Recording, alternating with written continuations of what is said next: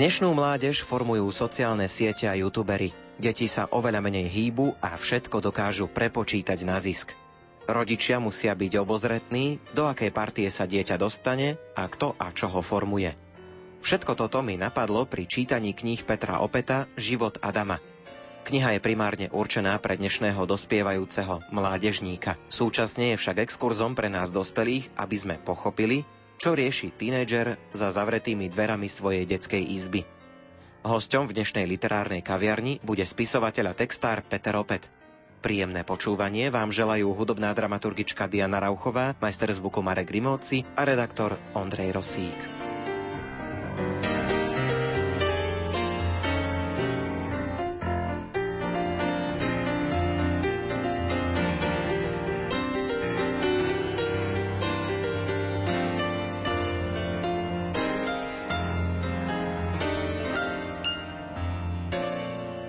Ako to vôbec začalo, že ste sa rozhodli, že budete písať knihu? Ja som ešte pred 4 rokmi vôbec netušil, že raz budem písať knihy, ale môj syn mal taký záchvat konečne prvého čítania. Ja som sa veľmi ako rodič potešil, že ho na konci 4. ročníka začalo zaujímať čítanie a vlastne písané slovo, lebo decka teraz vyrastajú hlavne vo svete veľmi vizuálnych vnemov a pozerajú do počítača na YouTube, sledujú tieto trendy a málo z nich číta a keď jeho začalo zaujímať čítanie, tak my sme sa so ženou tomu veľmi potešili a Nakúpili sme mu veľmi veľa knížiek všelijakých a zrazu po pol roku, keď som sa mu pozrel do knižnice, som zistil, že v tej knižnici nemá ani jednu slovenskú knihu. Teda oni boli písané po slovensky, ale všetko to boli preklady literatúry z Anglicka, hlavne zo Spojených štátov, všelijaké postavičky, príbehy na pokračovanie alebo nejaké návody na hranie počítačových hier a mňa to tak zamrzelo, že jak je možné, že pre chlapca jeho veku, tých 90 rokov, neexistuje v knihkupectvách kniha.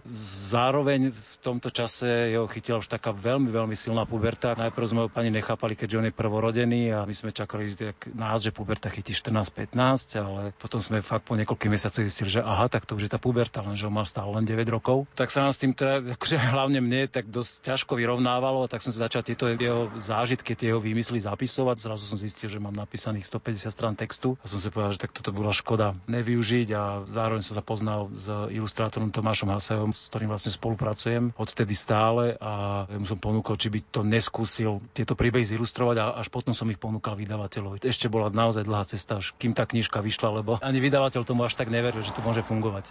Kniha vznikla na taký poput, že aby mali tínedžeri na Slovensku čo čítať, ale predpokladám, že je to aj taká vaša psychohygiena, že trošku sa vypísať z toho všetkého, čo sa pri tej výchove toho syna deje. To je totálna psychohygiena, to bol úplne prvý leitmotív toho, prečo som začal písať, ale celú tú knižku som zároveň, keď som si teda pozeral, že čo ten môj syn číta, tak som chcel, aby sa to neopakovalo, aby to neboli ďalšie príbehy Bojka a tieto úspešné série prekladové, takže som zvolil formu, že sú to príbehy rozprávané jeho očami, sú tam naozaj totálne a úplne priznané reálie, že v tej knihe keď sa niečo opisuje, že bývame v dome, že ako sa volajú jeho kamaráti, ako sa volala jeho triedna, čo vymyslel s Kubom zo Svetého Jura, že my bývame v Limbachu a tak ďalej, že hrám v kapele Polemik, tak tam sú tieto veci úplne že reálne priznané. Aj to bola taká vec, že vydavateľ tak váhal s tým, že žiadny typ takéto literatúry pre túto kategóriu tohoto štýlu vlastne doteraz na Slovensku nevyšiel, že ľudia píšu a všelijaké veci si aj priznávajú sa aj na sociálnych sieťach, neviem čo, ale pre decka tejto kategórie fakt, že pre tých začínajúcich tínedžerov to bolo niečo úplne nové a ja som zámerne chcel, aby to bolo niečo také, že wow. Ak to správne chápem, kniha je určená pre mládež v Adamovom veku, ale čítajú ju asi aj iní, ktorí vám potom dávajú na to spätnú väzbu. Samozrejme, tým, že tieto deti si nekupujú knihy sami, lebo na to nemajú financie, tak musí prísť nejaké odobrenie od rodičov, alebo teda, že rodičia tým deťom knižky kupujú. Takže čítajú to aj rodičia. Ja som do tej knižky zámerne schoval také fóriky pre dospelých. Celý zámysel tej knihy je pre mňa, že to nie je len kniha pre mládež, ale že to rodinná kniha. Čiže keď sú prečíta rodič alebo nejaký človek, ktorý vo svojej blízkosti má deti na tom začiatku puberty, tak si tam nájde situácia. Mnoho tých čitateľov, alebo teda rodičov tých čitateľov dalo spätnú reakciu, hovorili, že však to vyzerá, keby ste mali u nás doma kameru, proste, že to sú takéto veci, že presne ak ten môj, že toto, hento a upratovať sa mu nechce a riady umývať v žiadnom prípade. Som rád, že som trafil tú náladu a že konečne tie decka si môžu prečítať niečo, čo sa ich bytostne dotýka, lebo sa vedia s tým hrdinom tej knihy stotožniť, lebo je podobný im, že nie je to niekto, kto žije na stredozápade USA.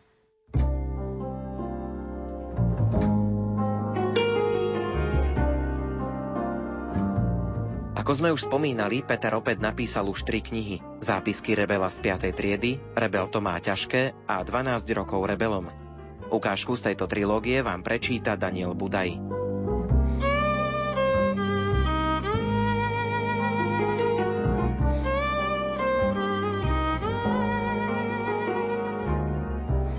Čína a iné krajiny sveta O Čínu som sa začal zaujímať, keď som bol tretiak – Doma mi naši tú krajinu často spomínali, kedy si mali aj čajovňu. Preto máme doma plnú skriňu lesklých vrecušok s čajom, váhu, čajové more, misky a také tie ich strandičky. Každé ráno sú mama s tatom pre život nepoužiteľní, teda kým si nedajú čaj. Hovoria mi aj názvy čajov. Lenže tie sa nedajú zapamätať. Číňania používajú všelijaké kvetinkové prirovnania. Hm, iba jeden názov si pamätám. V preklade to je červená slivka od potoku so siedmimi zákrutami. No nezdá sa vám to čudné? Pravý obdiv k tej ďalekej krajine u mňa nastal, keď mi spolužiaci v novej škole ukázali obchod u Číňanky. Nepoznám žiaka našej školy, ktorý by si nechal újsť príležitosť minúť u nej všetky poctivo od rodičov či od detkovcov vyžobrané peniaze na sladkosti. Keby v tom obchode nemali chleba či mlieko, nikoho by to netrápilo. Keby však nemali sladkosti, skrachovala by. Mohla by ísť domov pestovať čaj, aby mali čo naši popíjať. O Číne ešte viem, že tam vymysleli špagety. To vie málo kto. Všetci sú presvedčení o talianskom pôvode cestovín, ale ja viem svoje. Videl som dokument o cestovaní Marka Póla, ktorý tento nápad priniesol do Talianska a tam sa udomácnil. V Číne majú vysoký dlhokánsky múr, ktorý je vidieť aj z vesmíru. Ešte viem, že takmer všetko na svete sa tam teraz vyrába. A majú v lesoch po stromoch povešané pandy, ktoré celé dni robia to isté. Kúšu do bambusu. Fakt, videl som to na vlastné oči v zoo. Nebol som až v Číne, iba túto, kúsok od Bratislavy, vo Viedni. Super znie aj ich jazyk. Keď budete niekde počuť vetu, ktorá znie ako Hachimo si, kabuse tá, ničí komu se muni, tak to bude určite po čínsky. Hoci aj japončina či korejčina znie podľa mňa úplne rovnako. Rád by som sa tam išiel pozrieť, bárs to je až na druhom konci sveta. Hm, ešte mám čas. Pekne si počkám, kým sa Číňanci naučia nejaký normálny jazyk, aby som im rozumel. Vlastne Teraz mi napadlo, že žiadneho Číňana nepoznám po mene, ani našu predavačku. Nahovorím Denisa, ten sa nehámbi ničoho. Nech sa spýta, či sa volá pani Pivoňková, pani Orchideová alebo pani Jazmínová. V mojom rebríčku obľúbenosti obchodov tento číňanský jasne vedie. Mám ho povolený len raz za mesiac. K Číňanke si odbehnem zo školy hocikedy. Naši o tom nemusia vedieť. Sem tam sa priznám, ale iba čo to mám už rozčuli. Radšej to s tým priznávaním nebudem preháňať. Maminka má len jedno zdravie. Obchody sú moja slabosť. Keď mám nejaké peniaze, musím ich hneď minúť. Skôr ako ich oslabí inflantácia. Vlastne správne sa tomu hovorí inflácia. Otec mi vysvetľoval, čo to je. Vôbec som neporozumel, ale niečo som si zapamätal. Úspory si od inflácie ochránim, ak ich okamžite investujem. Do seba a do brucha je veľmi príjemný spôsob investície. Chcel by som aj nový smartfón, ale nasporiť si len z vreckového, toho by som sa pri mnohých nákupných zvyklostiach nedožil. Skúsim na našich zapracovať pred Vianocami. Minulý rok zabudovali, našiel som pod stromčekom tablet. Fú, taký drahý darček som predtým nikdy nedostal. Otec sa asi musel premáhať, keď mu mama dala pokyn, čo mi má kúpiť. Podelili sa spravodlivo. Mama je kreatívna a darčeky vymýšľa. Otec je kreatívne vyčerpaný z hudby, tak nemusí premýšľať, iba ich nakúpi. Už párkrát som skúšal dostať z neho, koľko zarobí za koncert. Nechcel prezradiť. Vraj ešte neviem udržať tajomstvo a na druhý deň by to vedela polovica školy. Náhodou, ja tajomstvo udržať viem. Minule som vydržal pol dňa, kým mi na ten rozbitý tanier mama neprišla. Mama iné sny, materiálne. Je to čudné slovo, rodičia ho stále omielajú. Okrem neho aj slovo blahobyt. Vraj mi už prepína z blahobytu. Ale veď 2 eurá vreckového na týždeň sú blahobyt? Tomu má kto uveriť?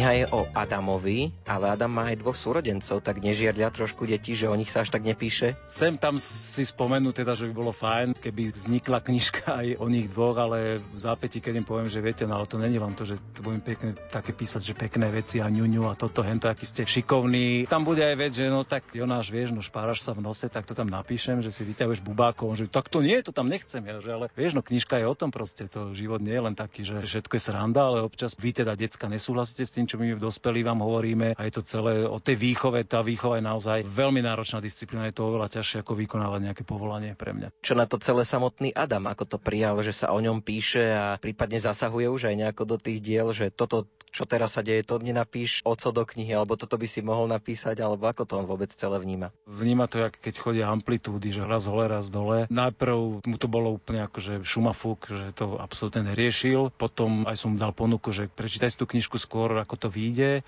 tak nejavil záujem, potom zrazu sa začali diať veci, že sa o tej knižke začalo hovoriť, spolužiaci si to prečítali a zrazu bol hviezda školy a potom zistí, že sú tam nejaké veci napísané, s ktorými není až tak úplne OK, tak ho to začalo štvať zase, povedal, že nech už nepíšem v žiadnom prípade, potom došla tretia vlna, keď povedal, že môžem písať, ale on chce z toho nejaký cash, keďže hlavný hrdina knihy, tak proste má právo na odmenu. A tak som potom vynašiel aj formu, že napríklad keď už vznikalo tretie pokračovanie, tak som ponúkol, že Adam, môžeš sa toho zúčastniť, poď mi s tým pomôcť. Taká situácia už jeden večer nastala, že sme si sadli k počítaču a že vieš čo, dneska som povedal také dobré, super výhovorky, že urobíme jednu kapitolu, že tínežerské výhovorky. Sme sadli, ja som napísal tínežerské výhovorky, napísal som prvú, čo som si ešte pamätal z toho dňa, som hovoril, tak pokračuje Adam. Adam ticho, nič. Ani hlásku nevydá. Že, vieš, Adam, že len mi stačí, keď to budeš hovoriť, ja to budem zapísať, aby to bolo rýchlejšie. 20 minút sme tam sedeli pri tom počítači, nevydal zo seba nič, takže zistil, že to nie je žiadna sranda napísať knihu, ale tak potom dostal nejakú takú malú finančnú odmenu za to, že teda aspoň si bol ochotný prečítať nejaké kapitoly a teraz úplne čerstvo som odozdával rukopis štvorky knihy, ktorá vyjde v septembri tohoto roka a tiež niekoľko kapitol som s ním konzultoval, keď som si úplne nebol istý alebo som mal málo informácií o nejakých takých veciach, ktoré sa udiali, tak aby sa čo najviac približovali realite, tak som to s ním konzultoval.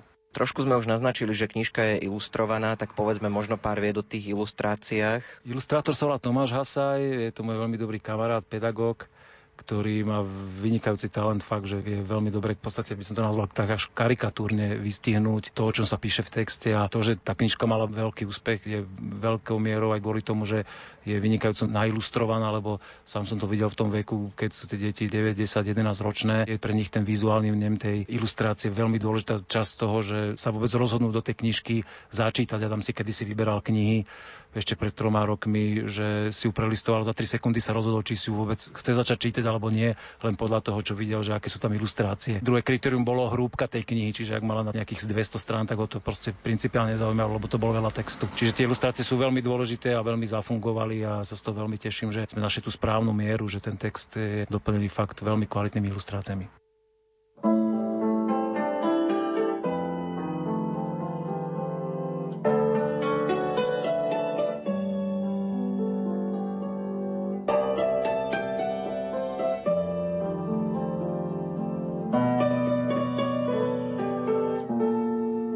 Prípad práčka Veľkonočné prázdniny fičali už druhý deň. Bolo po obede. Mama chodila po dome so zlou náladou, lebo sa jej pokazila práčka. Od rána prala jednu várku, krútila sa dokola a program nie a nie skončiť. Tá stará práčka občas zaprovala, lenže dnes to na mamu doľahlo. Lamentovala, že počas Veľkej noci sú nielen školské prázdniny, ale dokonca aj dva dní zatvorené obchody. To som si osobne overil, keď som v nedelu počas ranejok dostal chuť na čerstvé pečivo. Adam, daj si z toho, čo máme doma. Obchod je aj tak zatvorený, lebo sú sviatky. Odporúčal otec ležiaci na karimatke na zemi. Zase sa predvádzal ako cvičí. A to tak, aby ho videla celá rodina. Lezie mi s tým hraným zdravým životným štýlom na nervy. Obzvlášť je otravné je, keď ma volá behať do lesa. Nechcem jesť toto staré, idem si kúpiť čerstvé. Hudol som si svoje, lebo som bol hladný ako drak. Okrem toho predsa hladný si tému neverí, tak sa to hovorí. Keď neveríš, chod sa prejsť, pohyb ti neuškodí. Pridala sa s presvedčením aj mama. Chcel som im dokázať, že čerstvé rožky prinesiem. Lenže na našom dedinskom obchode vysela tabuľa. Nedela zatvorené, pondelok zatvorené. Do úvahy ešte pripadala možnosť ísť na bicykli do Pezinka. Lenže riskovať, že prídem hladný, smedný a bez nákupu, som nechcel. Hneď som to vyhodnotil ako dosť hlúpy nápad. Musel som dať rodičom za pravdu a zjesť to, čo chladnička dala. Mamina akčne prezrela ponuku na internete a vybrala si niekoľko druhov práčok, ktoré by chcela. Tatko len sucho konštatoval. Keď si tú práčku dnes objednáme, príde o týždeň. Tak dlho čakať nebudeš. Okrem toho je v tomto cenovom leveli jedno, kde ju kúpime, takže ju poďme kúpiť ešte dnes večer. Preverím, dokedy sú otvorené obchody. Tak aj bolo. Večer sme išli do najbližšieho obchodu v Bratislave. Mali tam taký veľký výber, že mama sa dlho nevedela rozhodnúť. Aj keď si už doma cez internet vybrala dve práčky, v obchode jej ďalšiu pol hodinu trvalo, kým konečne na jednu povedala áno. Pre mňa to bola šanca, ako maminku zlomiť na nákup počítačovej hry. Vybral som si lacnejšiu, z výpredaja, len za 18 eur. Veď popri práčke za niekoľko stoviek sa takýto nákup iste stratí. Mami, pozri, čo som našiel. Môžeš mi prosím kúpiť túto hru? Je v akcii, takýmito slovami som skúšal presvedčiť mamu o výhodnosti kúpi niečoho, čo poteší aj mňa už niekoľkokrát. U tatka by som nepochodil. Ten, keď povie nie, tak je to bez šance. Mama stratená vo svete pračiek však odpovedala. Kupujeme práčku, nie hry. Daj mi pokoj, vyrušuje ma to. Najlepšie na celom nákupe bolo balenie. Práčku totiž priamo v obchode zabalili do dlhej bublinkovej fólie. To je super hračka pre celú generáciu detí v našej rodine.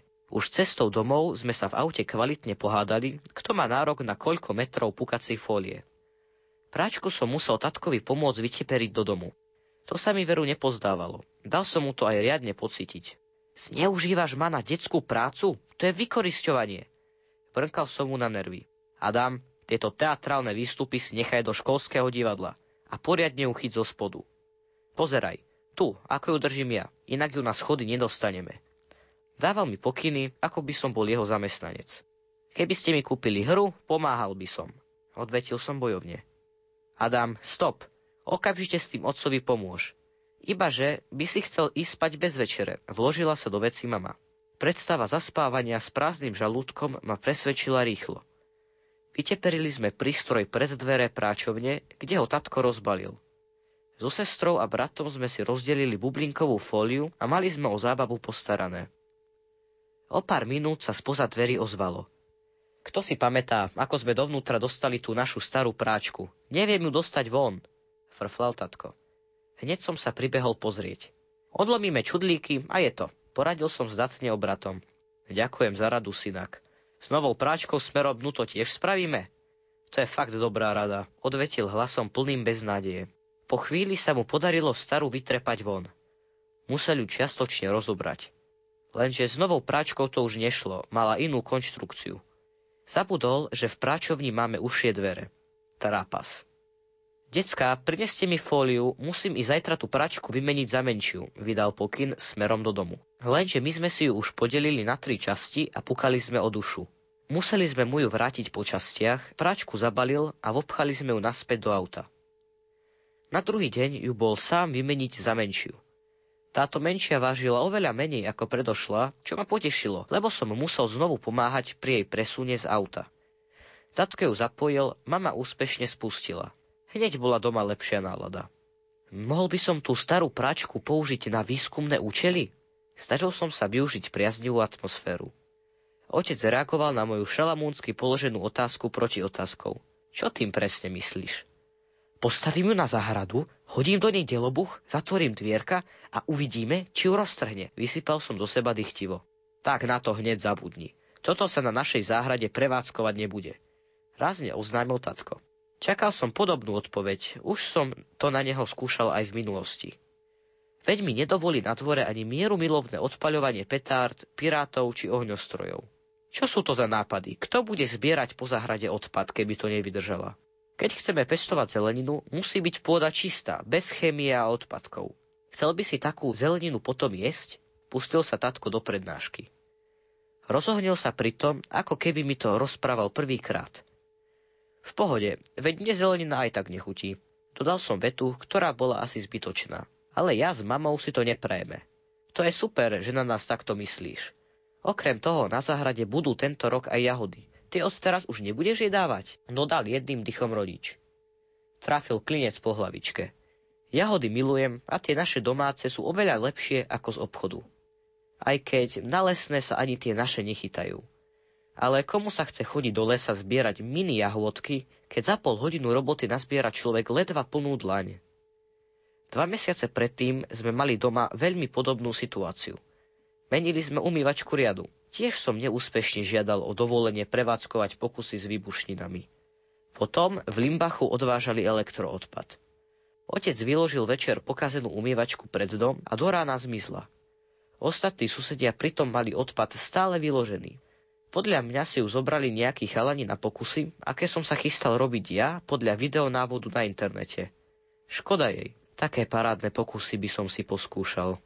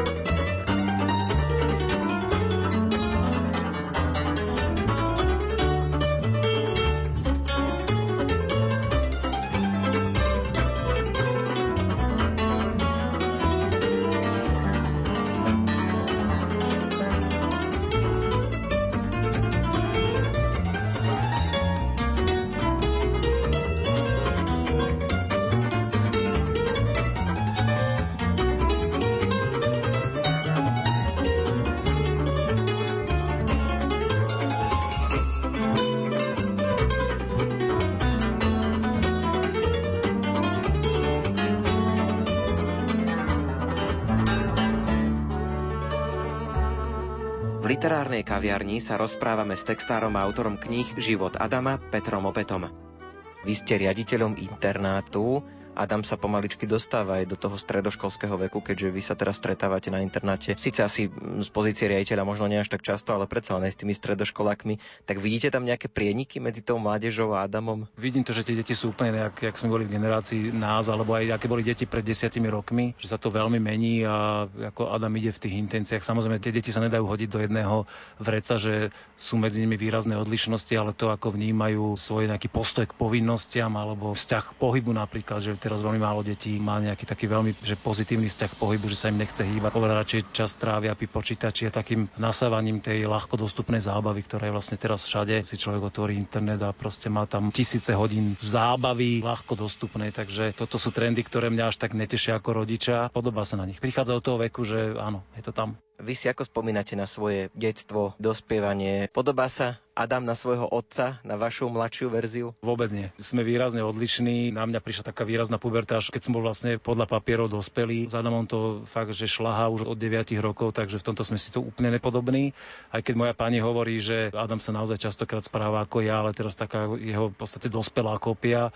Ja si to nechcem priznať, samozrejme. Má moje gény, takže ako je nejaký prienik, tam je veci a vychováme sa tak navzájom, že on vymýšľa, koľko my znesieme a my zase musíme nájsť tú hranicu, aby sme neboli príliš prísni, ale zase tiež ho vychovávali tak, aby proste z neho vyrastol dobrý človek. Dostanete sa aj vy ešte ku knihám? Toho času asi nie je veľa, lebo tak práca, rodina, písanie vlastnej knihy, písanie textov. Tak ako ste vy na tom s čítaním? Nárazovo to mám, čiže keď tvorím a píšem knihu, tak naozaj nemám čas sa zaoberať ničím iným. Teraz som písal od začiatku roka vlastne, takže od začiatku roka som prečítal nula kníh, ale zase, keď je napríklad dovolenka alebo cieľene vypínam, tak prečítam kľudne za dovolenku 3-4 knihy, čiže mám to tak nárazovo. Kedy si som tie knihy hltal fakt, že v obrovských kvantách, teraz je to výrazne menej, takisto veľmi intenzívne robíme teraz pesničky nové pre polemik, takže som dosť ponorený aj v tom, tak na striedačku, takže naozaj teraz knihy sú momentálne bokom. Mňa baví všeličo, viem, čo ma nebaví, nebavia ma nejaké drsné veci, nebavia ma v poslednej dobe vôbec kriminálky, ani thrillery, bavia ma skôr také pozitívne veci poznášajúce. Tiež nemusím čítať nejakú motivačnú literatúru, to už mám za sebou. Som ten typ, čo sa nevracia ku knižkám, čiže keď si niečo raz prečítam, tak mi to stačí na celý život, že čo si z tej knihy odnesiem v tom danom okamihu, proste mám v sebe a nie som taký, že by som sa v nejakej knihe niekoľkokrát vrátil. Ľudia vás môžu teraz možno trošku viac poznať práve vďaka tým trom knižkám Život Adama, ale vy ste aj textár, píšete texty pre polemík. Možno mnohí ani nevedia, že pieseň komplikovaná, veľmi známa je práve váš text, lebo mám pocit, že niekedy sa meno toho textára tak kde si stratí v tom celom. Asi vás to baví sa tak hrať s tou slovenčinou. Baví ma to a to, že kto tie pesničky otextoval, v podstate nie až také podstatné. Dôležité je, že človek z pesničiek si odniesie nejakú emóciu a tam naozaj pri pesničke to nie je len o texte, aj keď text je dôležitý. Je to spoločná emocia, ktorú tvorí hudba, text a výkon tej kapely, alebo teda prednes speváka. Čiže tam je veľa vecí musí zaklapnúť, aby to bolo zaujímavé, aby to ľudí oslovilo. Čiže je to len jeden dielik, ten text z toho, ako tá pesnička dopadne, ak, aký má úspech u ľudí a u poslucháčov. Teší ma to samozrejme, že máme tie hity a že ich ľudia poznajú naprieč celým Slovenskom a verím, že ešte nejaké také hity aj prídu z našej dielne. V jednom rozhovore ste aj povedali, že komplikovaná bol najrýchlejší text, ktorý kedy vznikol. Píše sa vám lepšie na hudbu alebo skôr opačne, že najprv je text a potom až hudba. Vo veľkej väčšine je to, že najprv hudba, nejaký teda ten dojem z toho, čo sa deje v tej hudbe a na ten sa snažíme napasovať text, aby to náladou spolu súznelo, čiže tento štýl používame. Sú nejakí možno textári, ktorých viac sledujete? Sledujem samozrejme, čo sa deje na hudobnej scéne a keď je nejaký text, ktorý si poviem, že wow, to je dobre, že to je škoda, že to nenapadlo mňa. Pátram potom, kto ten text napísal a tým, že sa, sme už roky na tej scéne, tak aj viem odhadnúť, že podľa slov, čo sa tam deje v tej pesničke, že keď sú také tie vychytené mená alebo ľudia, ktorí naozaj textovali veľa pesničiek, ktoré zarezonovali, tak ich poznám. Poznám sa osobne s tými ľuďmi za tie roky. Vždy ocením, keď niekto nájde nejaký obrad, že si poviem, že wow, to je zaujímavé, že v Slovenčine človek bežne používa, neviem, stačí mu 2000 slov na to, aby sa pekne, slušne dorozumel a mňa práve bavia také tie nuancy, že aj v tej komplikovaní som sa vybláznil, že vlastne so slovami, ktoré, aj keď som ich doniesol, tak ešte mnohí ľudia z kapely vtedy nechápali význam tých slov, čiže takto si rozširovať a hrať sa s tými slovíčkami, hľadať nové významy. Tá slovenčina stále má svoje čaro aj po tých rokoch a stále sa nedá nájsť niečo nové.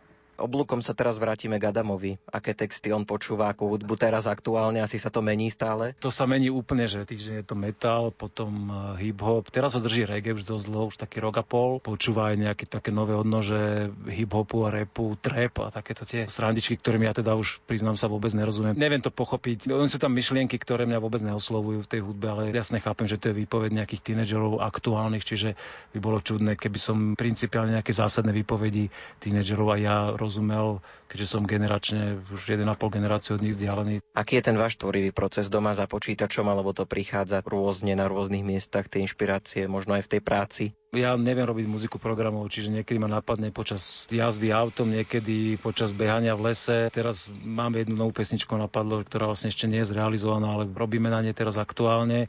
A tu si presne spomínam situáciu, kedy ma napadla celý skelet pesničky s melódiami a spolojcu textu som si nahmkal, keď som šoferoval auto na koncert do Košíc a prechádzali sme okolo Spišského hradu.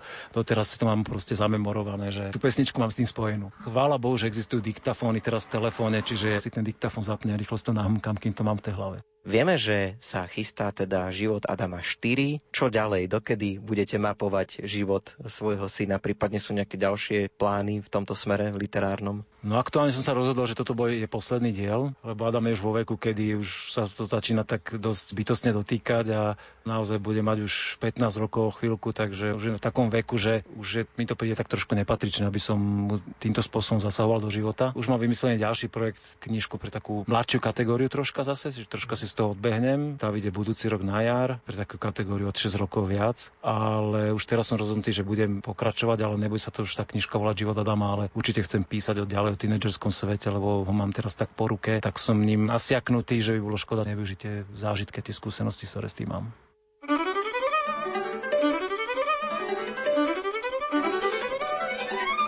V literárnej kaviarni sme vám predstavovali tvorbu Petra Opeta. V uplynulých minútach vás slovom a hudbou sprevádzali Diana Rauchová, Marek Rimóci a Ondrej Rosík.